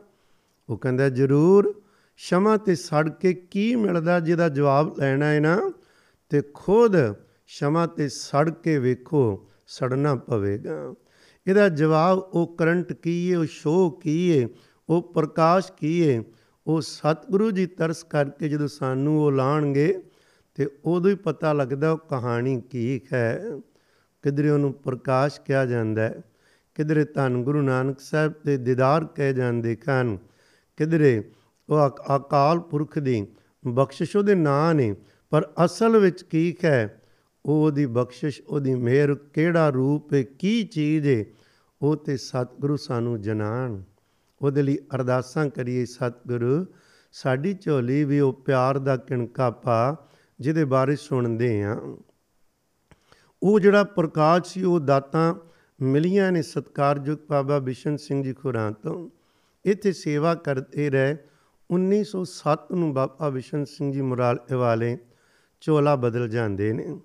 ਚੋਲਾ ਬਦਲਣ ਤੋਂ ਪਹਿਲਾਂ ਹੀ ਵਿਦਿਆਰਥੀ ਆਪਾਂ ਗੱਲ ਕੀਤੀ ਸੀ ਸਤਕਾਰਯੋਗ ਸੰਤ ਬਾਬਾ ਪ੍ਰੇਮ ਸਿੰਘ ਜੀ ਮੁਰਾਲੇ ਵਾਲਿਆਂ ਦੇ ਜੀਵਨ ਦੀ ਗੱਲ ਕਰਦੇ ਆਂ ਸੰਤ ਅਬਾ ਜਰਨੈਲ ਸਿੰਘ ਜੀ ਖੁਰਾਂ ਦੀ ਗੱਲ ਕਰਦੇ ਆਂ ਮੈਂ ਫਿਰ ਦੌਰਾਨ ਦੌਰਾਨਾ ਮੈਂ ਇਹਨਾਂ ਗੱਲਾਂ ਨੂੰ ਬੇਨਤੀ ਕਰ ਲੱਗਾ ਸੀ ਕਿ ਜਦੋਂ ਸਤਕਾਰਯੋਗ ਬਾਬਾ ਸੁੰਦਰ ਸਿੰਘ ਸਾਹਿਬ ਜੀ ਨੇ ਵੱਡਿਆਂ ਬਾਬਾ ਜੀ ਨੇ ਚੋਲਾ ਬਦਲਣ ਤੋਂ ਪਹਿਲਾਂ ਬਖਸ਼ਾਂ ਕੀਤੀਆਂ ਸੀ ਵਰ ਦਿੱਤੇ ਸੀ, ਜਾਓ, ਤੁਸੀਂ ਖੁਦ ਗੁਰੂ ਗ੍ਰੰਥ ਸਾਹਿਬ ਪਾਤਸ਼ਾਹ ਨਾਲ ਜੁੜੋ, ਅੰਮ੍ਰਿਤ ਸੰਚਾਰ ਕਰੋ ਤੇ ਸੰਗਤਾਂ ਨੂੰ ਜੋੜੋ, ਨਸ਼ੇ ਛਡਾਓ। ਇਹ ਵਰ ਲੈ ਕੇ ਤੁਰੇ ਨੇ। ਪਰ ਇਹ ਵਰ ਲੈ ਕੇ ਇੱਕਦਮ ਪ੍ਰਚਾਰ ਕਰਨ ਲਈ ਨਹੀਂ ਤੁਰ ਪਏ ਬਾਬਾ ਜੀ। ਪੂਰਿਆਂ ਦੀਆਂ ਕਹਾਣੀਆਂ ਵੱਖਰੀਆਂ ਹੁੰਦੀਆਂ ਨੇ, ਕਿਉਂਕਿ ਨਿਸ਼ਾਨਾ ਕਿਸੇ ਨੂੰ ਪ੍ਰਚਾਰ ਕਰਨ ਦਾ ਨਹੀਂ, ਨਿਸ਼ਾਨਾ ਕਿਸੇ ਨੂੰ ਸਤਿਗੁਰੂ ਜੀ ਨਾਲ ਜੋੜ ਦੇਣਾ, ਅੰਦਰੋਂ ਜੋੜ ਦੇਣਾ, ਉਹਦਾ ਭਲਾ ਹੋਣਾ, ਉਸ ਰਾਹ ਤੇ ਤੋਰਨਾ। ਬਾਬਾ ਸੁੰਦਰ ਸਿੰਘ ਸਾਹਿਬ ਜੀ ਨੇ ਕਥਾ ਸ਼ੁਰੂ ਕੀਤੀ। ਇੱਕ ਗੁਰੂ ਗ੍ਰੰਥ ਸਾਹਿਬ ਦੀ ਪੂਰੀ ਕਥਾ ਮੁਰਾਲੇ ਵਿੱਚ ਕੀਤੀ ਸੀ। ਇੱਕ ਕਥਾ ਸਤਿਗੁਰੂ ਜੀ ਨੇ ਕਿਰਪਾ ਕਰਕੇ ਬਦਨੀ ਕਲਾ ਪਿੰਡ ਵਿਖੇ ਪੂਰੀ ਕਰਵਾਈ। ਦੇਖੋ ਕਿੰਨਾ ਸਮਾਂ ਲੱਗਾ ਹੋਵੇਗਾ ਮਹੀਨੇ ਦੀ ਨਾ, ਸਾਲਾਂ ਦੀ ਗੱਲ ਹੁੰਦੀ। ਫਿਰ ਇਸੇ ਤਰ੍ਹਾਂ ਇਹ ਕਥਾ ਪਸੌੜ ਪਿੰਡ ਜ਼ਿਲ੍ਹਾ ਪਟਿਆਲਾ ਵਿਖੇ ਕੀਤੀ ਗਈ। ਪਿਆਰਿਓ, ਪਰ ਇਹਦੇ ਨਾਲ ਨਾਲ ਚੱਲਦਾ ਕੀ ਮੁਰਾਲੇ ਕਥਾ ਕਰਨ ਤੋਂ ਬਾਅਦ ਜਿਵੇਂ ਬਾਬਾ ਬਿਸ਼ਨ ਸਿੰਘ ਜੀ ਖੁਰੀ ਕਰਦੇ ਸੀ, ਬਿਲਕੁਲ। ਬਾਕੀ ਸਾਰਾ ਸਮਾਂ ਬਾਬਾ ਸੁੰਦਰ ਸਿੰਘ ਜੀ ਨੇ ਇਕਾਂਤ ਵਿੱਚ ਸਿਮਰਨ ਕਰਨਾ ਹੈ। ਬਸ ਕਥਾ ਦੇ ਸਮੇਂ ਹਾਜ਼ਰ ਹੋਣਾ ਹੈ। ਜੇ ਬਦਨੀ ਕਲਾ ਗਏ ਤਾਂ ਉੱਥੇ ਨੇੜੇ ਇੱਕ ਖੁੰਡਾ ਡੇਰ ਅਨਾਮੀ ਜਗ੍ਹਾ ਮਸ਼ਹੂਰ ਸੀ। ਉੱਥੇ ਚਲੇ ਜਾਣਾ ਸਾਰਾ ਦਿਨ ਸਮਾਂ ਬਾਕੀ। ਉੱਥੇ ਭਜਨ ਸਿਮਰਨ ਕਰਨਾ ਹੈ। ਅਭਿਆਸ ਕਰ ਰਹੇ ਨੇ ਨਾਲ ਨਾਲ। ਇਹ ਨਹੀਂ ਵੀ ਕੇਵਲ ਸੁਣਾ ਦਿੱਤੀ ਗੱਲ ਤੇ ਮੁੜ ਕੇ ਸੌਂ ਗਏ ਨਹੀਂ, ਬਾਕੀ ਪੂਰਾ ਸਮਾਂ ਬੰਦਗੀ 'ਚ ਆਪਣੇ ਆਪ ਨੂੰ ਉੱਚਾ ਚੁੱਕ ਰਹੇ ਨੂੰ ਦੇ ਨੇੜੇ ਖੋਣ ਦਾ ਖੋਰ ਯਤਨ, ਕਿਉਂਕਿ ਰੱਬ ਦੇ ਘਰ ਦੀ ਦਾਤ ਇਸ ਤਰ੍ਹਾਂ ਜਿੰਨਾ ਕੋਈ ਭਜਨ ਕਰਦਾ ਉਹਦਾ ਖੋਰ ਕਰਨ ਨੂੰ ਜੀ ਚਾਹੁੰਦਾ ਹੈ। ਜਿੰਨਾ ਵਾਹਿਗੁਰੂ ਜੀ ਨੂੰ ਮਹਿਸੂਸ ਹੁੰਦੇ ਉਹ ਹੋਰ ਉਹਦੀ ਭੁੱਖ ਉਹਦੀ ਵੱਧਦੀ ਤੁਰੀ ਜਾਂਦੀ ਹੈ ਉਹ ਭੁੱਖ ਹੋਣ ਕਾਰਨ ਜਦੋਂ ਪਸੌੜ ਪਟਿਆਲੇ ਸਨ, ਉਦੋਂ ਵੀ ਇਸੇ ਤਰ੍ਹਾਂ ਇਕਾਂਤ। ਪਰ ਜਦੋਂ ਪਿੰਡਰੀ ਪਿੰਡ ਆਏ ਨੇ, ਉਦੋਂ ਬਾਹਰ ਬੋਲੀ ਤੇ ਦੋ ਨਿੱਕੀਆਂ ਜਿਹੀਆਂ ਕੋਠੀਆਂ ਸਨ। ਉੱਥੇ ਬੈਠ ਕੇ ਅਭਿਆਸ ਸ਼ੁਰੂ ਕੀਤਾ ਹੈ। ਉੱਥੇ ਸਿਮਰਨ ਕੀਤਾ। ਸਿਮਰਨ ਕਰਦਿਆਂ ਕਿਹੜੇ ਕਿਹੜੇ ਰੰਗ ਲੱਗੇ ਤਾਂ ਉਹ ਜਾਣਦੇ ਨੇ ਨਾ। ਫਿਰ ਇੱਕ ਵਾਰੀ 388 ਚੱਕ ਨੰਬਰ ਲੈਲਪੁਰ ਵਿਖੇ ਗਏ। ਉੱਥੇ ਸਵਾ ਮਖੀਨਾ ਫਿਰ ਅਭਿਆਸ ਕੀਤਾ ਉਚੇਚਾ ਉਦੋਂ ਕਥਾ ਨਹੀਂ ਕੀਤੀ, ਅਭਿਆਸ।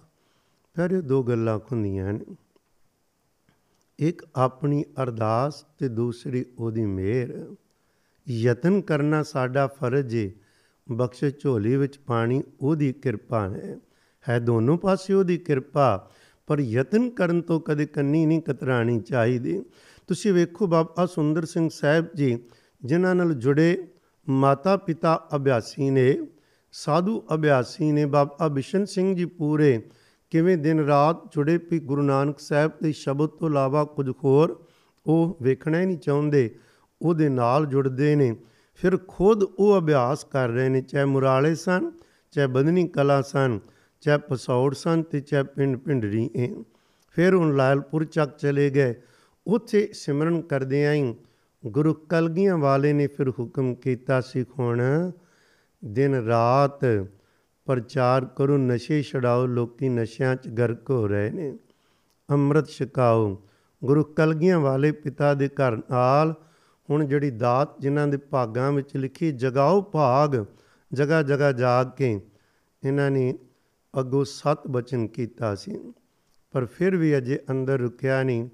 ਇਹਨਾਂ ਜ਼ਿਲ੍ਹਾ ਸ਼ੇਖਪੁਰਾ, ਪਾਕਿਸਤਾਨ ਵਿੱਚ ਪਿੰਡ ਖਾਤਾ ਸੀ। ਉੱਥੇ ਜਾ ਕੇ ਅਭਿਆਸ ਉਸ ਤੋਂ ਵੀ ਕਰੜਾ ਕਰਨਾ ਸ਼ੁਰੂ ਕਰ ਦਿੱਤਾ। ਬਾਹਰ ਇਕਾਂਤ 'ਚ ਕਮਰਾ ਸੀ ਤੇ ਕੋਈ ਸ਼ਕਨ ਦਾ ਸ਼ਕਾਉਣ ਦਾ ਫੁਰਨਾ ਨਹੀਂ। ਪਿਆਰ ਵਾਲਿਆਂ ਨੇ ਆਖਿਆ, ਕੋਈ ਤੇ ਸੇਵਾ ਪ੍ਰਵਾਨ ਕਰੋ। ਇੱਕ ਆਲਾ ਜਿਹਾ ਬਣਾਇਆ ਸੀ। ਕਹਿੰਦੇ, ਭਾਈ, ਤੁਸੀਂ ਇੱਥੇ ਆਲੇ 'ਚ ਰੱਖ ਕੇ ਚਲੇ ਜਾਣਾ। ਜਿੰਨੀ ਸਾਨੂੰ ਲੋੜ ਹੋਏਗੀ, ਅਸੀਂ ਸ਼ਕਲਾਂ ਕਰਾਂਗੇ। ਪਰ ਕਿਸੇ ਨੂੰ ਮਿਲਣਾ ਨਹੀਂ, ਤਾਂ ਕਿ ਪੂਰਾ ਸੁਰਤੀ ਜਿਹੜੀ ਏ, ਸਤਿਗੁਰੂ ਜੀ ਦੇ ਸ਼ਬਦ ਵਿੱਚ ਹੀ ਜੁੜੀ ਰਵੇ। ਦੂਜਿਆਂ ਵੱਲ ਨਾ ਧਿਆਨ ਜਾਵੇ। ਇਹ ਸਾਰਾ ਕੁਝ ਸੁਤੇ ਸਿੱਧ ਵੀ ਹੁੰਦਾ ਹੈ। ਪਰਮੇਸ਼ਰ ਆਪ ਹੀ ਸੋਝੀ ਪਾਈ ਜਾਂਦੇ, ਆਪ ਹੀ ਉਹਨਾਂ ਨੇ ਕਰਨਾ ਹੁੰਦਾ ਹੈ ਉਹ ਸਮੇਂ ਨਾਲ ਗੁਰਸਿੱਖਾਂ ਦਾ, ਸਾਧੂਆਂ ਦਾ ਮੇਲ ਵੀ ਕਰਾਂਦੇ ਜਿਹੜੇ ਜਿਹੜੇ ਉਹਨਾਂ ਨੇ ਤਜਰਬੇ ਕਰਾਣੇ ਹੁੰਦੇ ਨੇ, ਉਹਨਾਂ ਤਜਰਬਿਆਂ ਵਿੱਚੋਂ ਵੀ ਲੰਘਾਣਾ ਹੁੰਦਾ ਹੈ ਉਹਦਾ ਇੱਕ ਬਣਿਆ ਪੂਰਾ ਸਾਨੂੰ ਨਹੀਂ ਦਿਸਦਾ, ਪਰ ਹਰ ਬੰਦੇ ਦੇ ਜੀਵਨ ਨੇ ਕਿੱਥੋਂ ਕਿੱਥੋਂ ਕਿਹੜੇ ਕਿਹੜੇ ਮੋੜ ਆਉਣੇ ਪਰਮਾਤਮਾ ਨੇ ਲਿਖੇ ਹੋਏ ਨੇ। ਪਰ ਉਹਨਾਂ ਮੌਕਿਆਂ ਨੂੰ ਸਾਂਭਣਾ ਕਿਵੇਂ, ਗਵਾਚ ਕਿਵੇਂ ਜਾਂਦੇ ਨੇ, ਇਹ ਸਾਡੇ ਤੇ ਵੀ ਪੇਸੀ ਕਿੰਨਾ ਕੁ ਜਾਗ ਕੇ ਸੁਚੇਤ ਹੋ ਕੇ ਜ਼ਿੰਦਗੀ ਦੀ ਹਰ ਘਟਨਾ ਨੂੰ ਵੇਖਦੇ ਹਾਂ। ਜੇ ਬਾਣੀ ਨਾਮ ਨਾਲ ਜੁੜੇ ਰਹੀਏ ਤੇ ਹਰ ਘਟਨਾ ਰੱਬ ਦੇ ਨੇੜੇ ਕਰਨ ਵਿੱਚ ਸਹਾਇਕ ਹੁੰਦੀ। ਭਾਵੇਂ ਉਹ ਵੇਖਣ ਨੂੰ ਜਿੰਨੀ ਮਰਜ਼ੀ ਚੰਗੀ ਹੋਵੇ, ਚਾਹੇ ਮਾੜੀ ਹੋਵੇ, ਉਹ ਸਹਾਈ ਹੋਏਗੀ ਹਰ ਚੀਜ਼। ਮੈਂ ਬੇਨਤੀ ਕਰਾਂ, ਸਤਕਾਰਯੋਗ ਬਾਬਾ ਸੁੰਦਰ ਸਿੰਘ ਸਾਹਿਬ ਜੀ, ਜਦੋਂ ਪਿੰਡ ਖਾਤੇ ਜ਼ਿਲ੍ਹਾ ਸ਼ੇਖ ਸ਼ੇਖਪੁਰਾ ਵਿੱਚ ਵੀ ਅਭਿਆਸ ਕੀਤਾ ਨਾ, ਫਿਰ ਹੁਣ ਕਥਾ ਦੀਆਂ ਸੇਵਾਵਾਂ ਜਿਹੜੀਆਂ ਨੇ ਉਹ ਜਗ੍ਹਾ ਜਗ੍ਹਾ ਹੋਣੀਆਂ ਸ਼ੁਰੂ ਹੋਈਆਂ ਸੀ। ਮੋਟੇ ਦੇ ਤੌਰ ਤੇ ਗੱਲ ਕਰਨੀ ਹੋਵੇ 15 ਵਾਰ ਸ੍ਰੀ ਗੁਰੂ ਗ੍ਰੰਥ ਸਾਹਿਬ ਪਾਤਸ਼ਾਹ ਜੀ ਦੀ ਕਥਾ, ਸਤਕਾਰਯੋਗ ਬਾਬਾ ਸੁੰਦਰ ਸਿੰਘ ਸਾਹਿਬ ਜੀ ਨੇ ਸੰਗਤਾਂ ਨੂੰ ਸੁਣਾਈ ਪੂਰੀ ਕਥਾ। ਪੰਜ ਪੰਜ ਘੰਟੇ ਕਥਾ ਹੁੰਦੀ ਸੀ। ਪਿਆਰ ਵਾਲੇ ਕਿਵੇਂ ਬਹਿ ਕੇ ਸਿਦਕ ਨਾਲ ਸੁਣਦੇ ਸੀ? ਕਿੰਨਾ ਰਸ ਹੋਏਗਾ ਕਿਸੇ ਦਾ ਉੱਠਣ ਨੂੰ ਜੀ ਨਹੀਂ ਸੀ ਚਾਹੁੰਦਾ।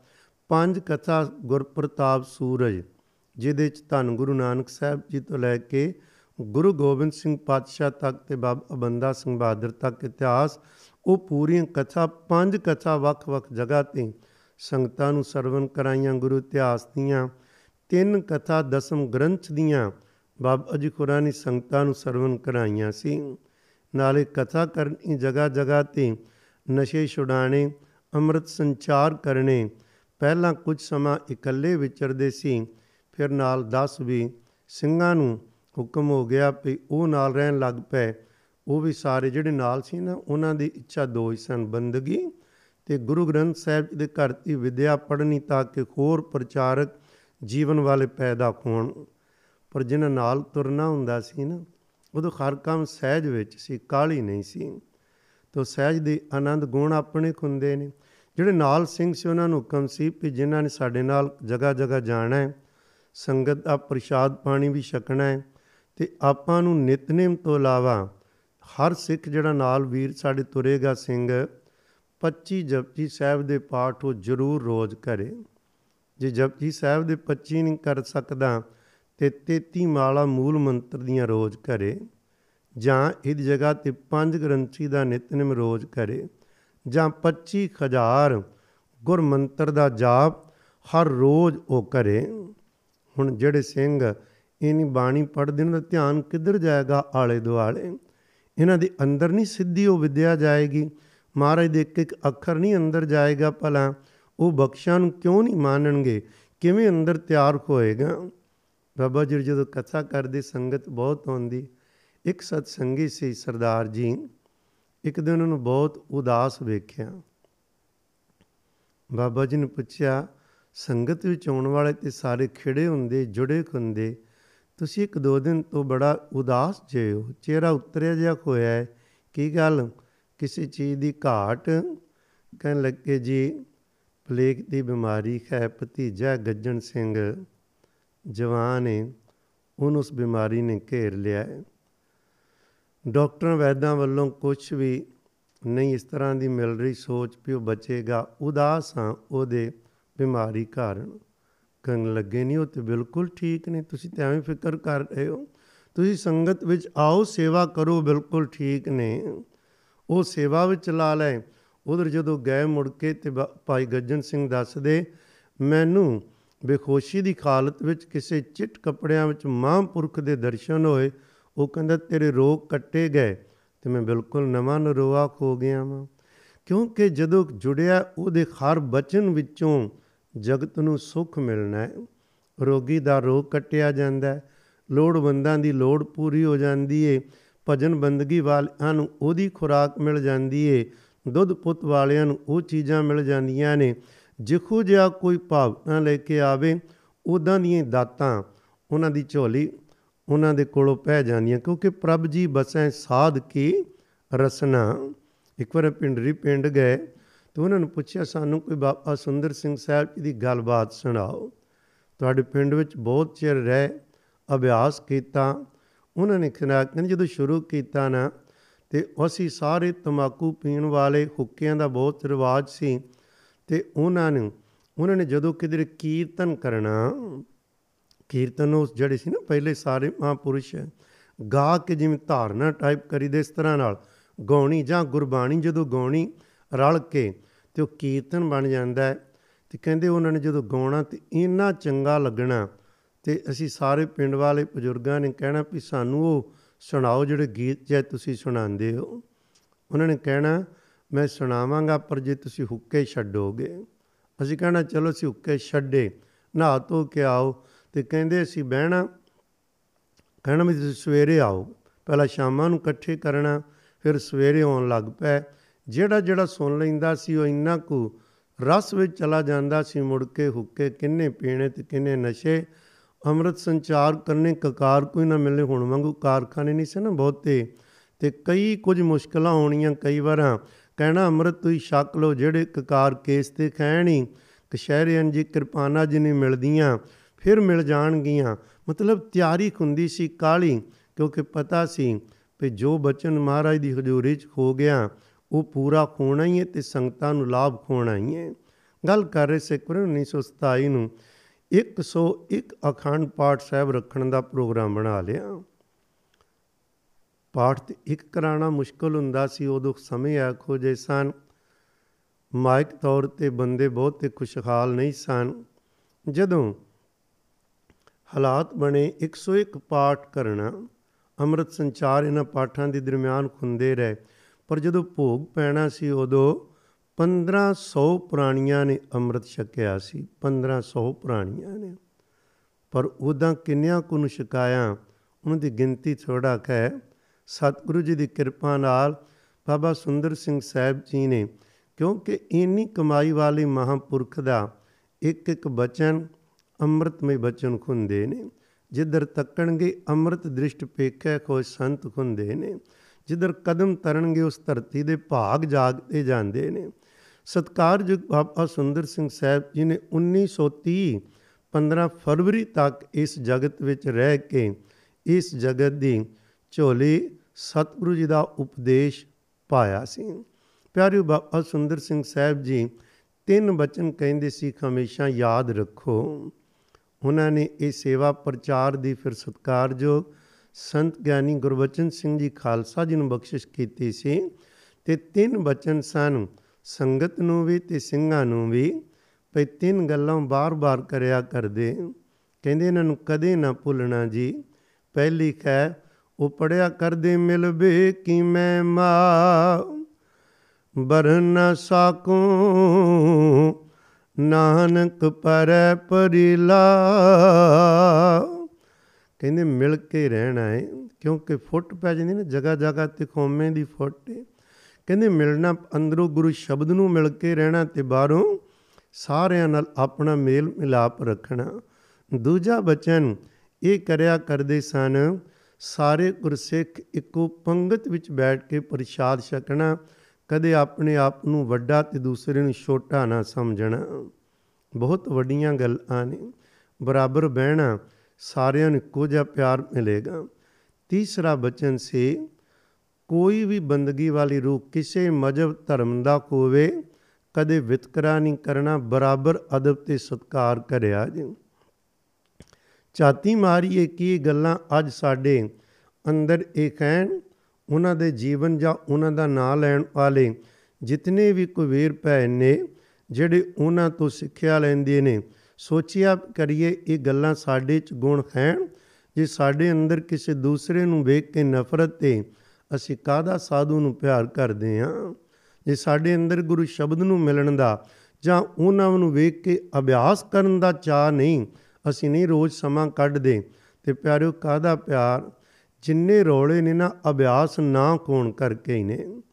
ਭਾਵੇਂ ਕੋ ਕਿਸੇ ਵੀ ਸਾਧੂ ਸੰਸਥਾ ਨਾਲ ਜੁੜਿਆ ਹੈ ਚਾਹੇ ਸ੍ਰੀ ਅਕਾਲ ਤਖਤ ਸਾਹਿਬ ਨਾਲ ਜੁੜਿਆ ਸਿੱਧਾ ਕਿਸੇ ਵੀ ਰੂਪ ਵਿੱਚ ਜਿੱਥੇ ਜਿੱਥੇ ਕੋਈ ਕਹੇ, ਜਿਹੜਾ ਭਜਨ ਬੰਦਗੀ ਦੇ ਰਸਤੇ ਤੇ ਤੁਰੇਗਾ ਤੇ ਰੋਲੇ ਮੁੱਕਣੇ ਜੀ ਇਧਰ ਨਹੀਂ, ਪਿੱਛੇ ਖੋਮੇ ਵੀ ਉਹਨੇ ਕਦੇ ਵੀ ਫੁੱਟ ਤੋਂ ਬਚਨ ਨਹੀਂ ਦੇਣਾ। ਉੱਥੇ ਝਗੜੇ ਹੀ ਨੇ। ਮੈਂ ਬੇਨਤੀ ਕਰ ਰਿਹਾ ਸਾਂ, ਤਿੰਨ ਗੱਲਾਂ ਤੇ ਪਹਿਰਾ ਦਿੰਦੇ। ਆਪ ਉਹ ਲਿਬਾਸ ਬੜਾ ਸਧਾਰਨ ਰੱਖਦੇ ਸਨ। ਉੱਪਰ ਇੱਕ ਚਾਦਰ ਲੈਣੀ, ਤੇੜ ਕਸ਼ਹਿਰਾ ਸਿਰ ਤੇ ਦਸਤਾਰ ਰੱਖਣੀ। ਤੇ ਜਦੋਂ ਕਕਾਰ ਤੇ ਪਹਿਨਣੇ ਨੇ, ਕਿਰਪਾਨ ਖੈ। ਦੋ ਸਾਧੂ ਨੇ ਇੱਕ ਵਾਰੀ ਬਹੁਤ ਵਾਰੀ ਆ ਕੇ ਪੁੱਛਿਆ ਮਹਾਂਪੁਰਖੋ ਇਹਨਾਂ ਇੱਕ ਪਾਸੇ ਕਫਣੀ ਜੀ ਪਾ ਕੇ ਰੱਖਣੀ ਚਾਦਰ ਦੀ ਤੇ ਦੂਸਰੇ ਪਾਸੇ ਨਾਲ ਕਿਰਪਾਨ ਇਹਨਾਂ ਦਾ ਕੋਈ ਮੇਲ ਤੇ ਨਹੀਂ। ਕਿਰਪਾਨਾਂ ਵਾਲੇ ਕਫਣੀਆਂ ਨਹੀਂ ਪਹਿਨਦੇ ਤੇ ਕਫਣੀਆਂ ਵਾਲੇ ਕਿਰਪਾਨਾਂ ਵੀ ਨਹੀਂ ਤੇ ਕਸ਼ਹਿਰਾ ਵੀ ਨਹੀਂ। ਤੁਸੀਂ ਇਹ ਦੋਨਾਂ ਚੀਜ਼ਾਂ ਨੂੰ ਇਕੱਠੀਆਂ ਕੀਤਾ ਹੈ ਕਹਿੰਦੇ ਬੋਲਿਓ ਦੋਨੋਂ ਚੀਜ਼ਾਂ ਇਕੱਠੀਆਂ ਨੇ, ਕਫਣੀ ਹੈ ਅੰਦਰ ਦੀਆਂ ਵਾਸ਼ਨਾਵਾਂ ਨੂੰ ਜਿੱਤ ਲੈਣ ਦਾ ਚਿੰਨ ਹੈ। ਵੀ ਉਹਦੀ ਕਿਰਪਾ ਨਾਲ ਉਹ ਵਿਸ਼ੇ ਵਿਕਾਰਾਂ ਤੋਂ ਉਹ ਬਚਾ ਕੇ ਰੱਖਦਾ, ਕੋਈ ਪਕੜ ਨਹੀਂ। ਵਿਸ਼ੇ ਵਿਕਾਰ ਕੀ ਦੁਨੀਆ ਦੀ, ਸੰਸਾਰ ਦੀ ਪਕੜ ਨਹੀਂ ਹੈ ਕਿਰਪਾਨ ਜਦੋਂ ਕੋਈ ਰੱਬ ਦੀ ਬਣਾਈ ਰਚਨਾ ਤੇ ਜ਼ੁਲਮ ਕਰੇ, ਉਹਦੀ ਰਾਖੀ ਲਈ ਅਸੀਂ ਤਿਆਰ ਪਰ ਤਿਆਰ ਖਾਂ ਗੁਣ ਹੁੰਦੇ ਨੇ। ਬਿਆੰਤ ਸੰਗਤਾਂ ਨੂੰ ਰੰਗ ਲੱਗੇ, ਨਾਮ ਜਪਣ ਦੇ ਮਹਾਰਾਜ ਦੇ ਘਰ ਨਾਲ ਜੁੜਨ ਦੇ ਬਹੁਤ ਸੰਗਤਾਂ ਨੇ ਬਾਣੀ ਪੜ੍ਹਨੀ ਸਿੱਖੀ, ਪਰ ਸਤਿਗੁਰੂ ਜੀ ਦਾ ਜਿਵੇਂ ਹੁਕਮ ਹੁੰਦਾ ਏ, ਪਿਆਰਿਓ, ਇਸੇ ਤਰ੍ਹਾਂ ਸਮਾਂ ਚੱਲਦਾ ਰਿਹਾ, ਪੰਥ ਵੱਲੋਂ ਜਦੋਂ ਹੁਕਮ ਆਉਣਾ ਨਾ, ਉਹਨੂੰ ਕੋਈ ਨਹੀਂ, ਕਦੇ ਕੋਈ ਮੋੜਦਾ ਸੀ ਤੇ ਨਾ ਅੱਜ ਹੀ ਮੋੜਨਾ ਚਾਹੀਦਾ ਸ੍ਰੀ ਅਕਾਲ ਤਖਤ ਸਾਹਿਬ ਜੀ ਦੇ ਸਾਹਮਣੇ ਹਰ ਕਿਸੇ ਨੂੰ ਅਦਬ ਨਾਲ ਸਿਰ ਝੁਕਾਉਣਾ ਚਾਹੀਦਾ, ਜੋ ਵੀ ਹੁਕਮ ਆਵੇ, ਕਦੇ ਉਹਦੇ ਤੋਂ ਮਨੁੱਕਰ ਨਾ ਖੋਈਏ, ਰਹੀਏ ਜਿੱਥੇ ਮਰਜ਼ੀ ਸ੍ਰੀ ਅਕਾਲ ਤਖਤ ਸਾਹਿਬ ਜੀ ਤੋਂ ਹੁਕਮ ਆਇਆ ਪੰਚ ਤੇ ਭੀੜਾ ਏ ਬਹੁਤ ਮੁਸੀਬਤਾਂ ਨੇ, ਬਹੁਤ ਸਾਰੇ ਸਿੰਘ ਜੇਲ੍ਹਾਂ ਵਿੱਚ ਨੇ, ਉੱਥੇ ਵੀ ਉਹਨਾਂ ਦੇ ਉੱਪਰ ਜ਼ੁਲਮ ਹੋ ਰਹੇ ਨੇ। ਇੱਕ ਦਿਨ ਸਾਰਾ ਪੰਥ ਅੱਜ ਕੁਝ ਖਾਵੇ ਨਾ, ਭੁੱਖਾ ਰਵੇ ਤੇ ਵੱਧ ਤੋਂ ਵੱਧ ਬਾਣੀ ਪੜ੍ਹੇ ਤੇ ਸਮਾਗਮ ਰੱਖੇ ਜਾਣ। ਉਹਦੇ ਨਾਲ ਕਈ ਕੁਝ ਲਾਭ ਹੁੰਦੇ ਇੱਕ ਤਾਂ ਜਾਗ ਪੈਂਦਾ, ਹਰ ਪੰਚ ਦਾ ਮੈਂਬਰ ਨੂੰ ਅਹਿਸਾਸ ਹੁੰਦਾ ਹੈ ਮੈਂ ਸ੍ਰੀ ਅਕਾਲ ਤਖਤ ਸਾਹਿਬ ਆਵਾਂ। ਦੂਜਾ ਬਾਣੀ ਪੜ੍ਹੇਗਾ ਅਰਦਾ ਇਕੱਠੇ ਹੋਣਗੇ, ਧਿਆਨ ਇਕੱਠਾ ਹੋ ਕੇ ਅਰਦਾਸਾਂ ਕਰਨਗੇ, ਉਹਦੇ ਘਰ ਪਹੁੰਚਦੀਆਂ ਨੇ। ਮੋਗੇ ਸਮਾਗਮ ਸੀ 15000 ਦਾ ਇਕੱਠ ਹੋਣਾ ਸੀ, ਬਹੁਤ ਭਾਰੀ, ਤਾਂ ਉਦੋਂ ਸਾਰਿਆਂ ਨੇ ਸਲਾਹ ਕੀਤੀ। ਇਸ ਦੀਵਾਨ ਵਿੱਚ ਸਤਕਾਰ ਬਾਬਾ ਸੁੰਦਰ ਸਿੰਘ ਸਾਹਿਬ ਨੂੰ ਬੇਨਤੀ ਕਰੀਏ। ਬੇਨਤੀ ਕਰਨ ਗਏ ਭਈ ਅੱਜ ਦੇ ਦੀਵਾਨ ਵਿੱਚ ਹਾਜ਼ਰੀ ਭਰੋ, ਸਤ ਬਚਨ। ਨਾਲੇ ਹੁਕਮ ਸੀ, ਛਕਣਾ ਕੁਝ ਨਹੀਂ। ਦੋ ਗੱਲਾਂ ਹੋ ਗਈਆਂ ਨਾ। ਇੱਕ, ਛਕਣਾ ਨਹੀਂ ਤੇ ਦੂਸਰਾ, ਬੋਲਣਾ ਹੈ। ਪਿੰਡਰਾਂ ਪਿੰਡ ਤੋਂ ਮੋਗੇ ਤੱਕ ਪੈਦਲ ਚੱਲ ਕੇ ਆਏ। ਹੁਣ ਇੱਕ ਪੈਦਲ ਚੱਲੇ ਨੇ, ਇੱਕ ਭੁੱਖੇ ਨੇ, ਛਕਿਆ ਕੁਝ ਨਹੀਂ। ਪੰਚ ਦਾ ਹੁਕਮ ਹੈ ਜੇ ਨਹੀਂ ਛਕਣਾ। ਆ ਕੇ ਦੀਵਾਨ ਅੰਦਰ 5 ਘੰਟੇ ਦਾ ਦੀਵਾਨ ਸੀ। 5 ਘੰਟੇ ਦੇ ਦੀਵਾਨ ਵਿੱਚ ਸਤਿਗੁਰੂ ਦੀਆਂ ਕਹਾਣੀਆਂ, ਕੀਰਤਨ, ਕਥਾ, ਬਚਨ ਸੁਣਾ ਕੇ ਉੱਠੇ ਨਾ ਤੇ ਠੰਡਾ ਪਾਣੀ ਛਕ ਲਿਆ।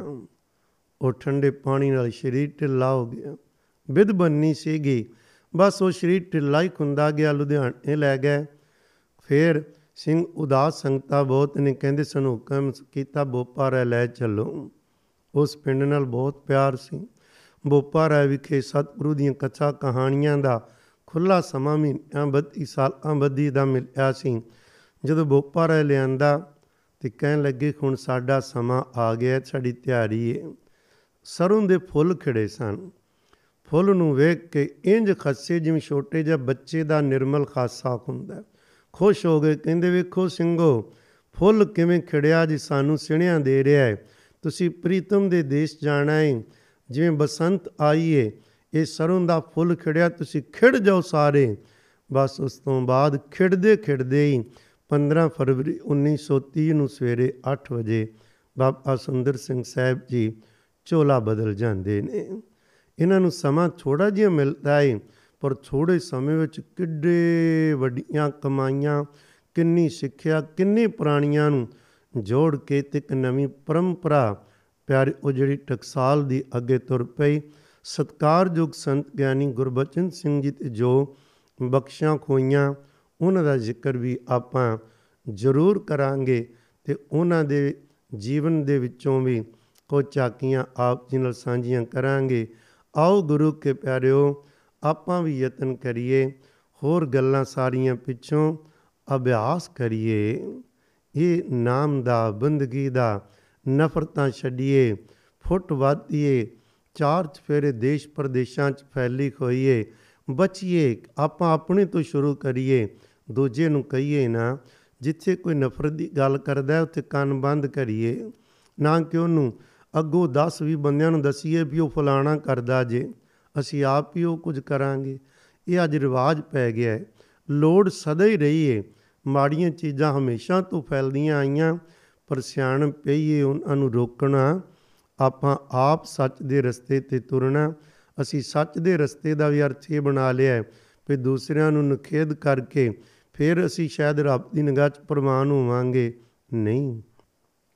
ਦੂਜੇ ਨੂੰ ਨੀਵਾ ਵਿਖਾਣਾ ਮਾੜਾ ਕਹਿ ਕੇ ਨਹੀਂ ਪ੍ਰਵਾਨ ਖੋਣਾ, ਦੂਜੇ ਦੇ ਚਰਨਾਂ 'ਚ ਡਿੱਗ ਕੇ ਪ੍ਰਵਾਨ ਖੋਣ ਦਾ ਸਾਨੂੰ ਹੁਕਮ ਹੈ ਇਹੀ ਹੈ ਨਾ, ਪਹਿਲਾ ਮਰਨ ਕਬੂਲ, ਜੀਵਨ ਕੀ ਛੜ ਆਸ ਕੋ ਸਬਨਾ ਕੀ ਰੇਣ ਕਾ, ਤੋ ਆਓ ਖਮਾਰੈ ਪਾਸ।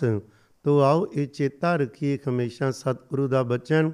ਕਹਿੰਦੇ, ਰੱਬ ਤੋਂ ਟੁੱਟੇ ਕੋਈ ਆਦਮੀ ਤੋਂ ਦੂਰ ਰਵੋ ਪਰ ਜੋੜਨ ਵਾਲਾ ਮਿਲ ਜਾਵੇ ਤੇ ਉਹਦੇ ਚਰਨਾਂ ਦੇ ਨੂੰ ਰੱਜ ਕੇ ਪਿਆਰ ਕਰੋ।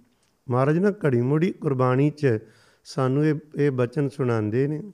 ਕਿਧਰ ਕਹਿੰਦੇ, ਐਸੀ ਕਿਰਪਾ ਮੋਹਿ ਕਰੋ ਐਸੀ ਕਿਰਪਾ ਮੋਹਿ ਕਰੋ।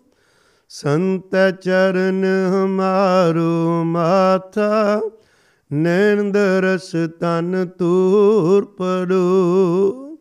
ਅਰਦਾਸਾਂ ਹੋਣ ਤੇ ਸਤਿਗੁਰੂ ਜੀ ਦਾ ਬਚਨ ਹੈ ਭਈ ਬੰਦਗੀ ਵਾਲਿਆਂ ਦੇ ਚਰਨਾਂ 'ਚ ਸਾਡਾ ਸਿਰ ਖੋਵੇ। ਭਾਵ ਬਚਨ ਕਮਾਈਏ। ਸਤਿਗੁਰੂ ਦਾ ਇੱਕ ਜਗ੍ਹਾ ਬਚਨ ਹੈ ਸਾਹਿਬ ਕਹਿੰਦੇ, ਸਾਖਤ ਸਿਉ ਮੁਖ ਜੋਰਿਐ ਅਦ ਵਿੱਚੋਂ ਟੁੱਟੈ।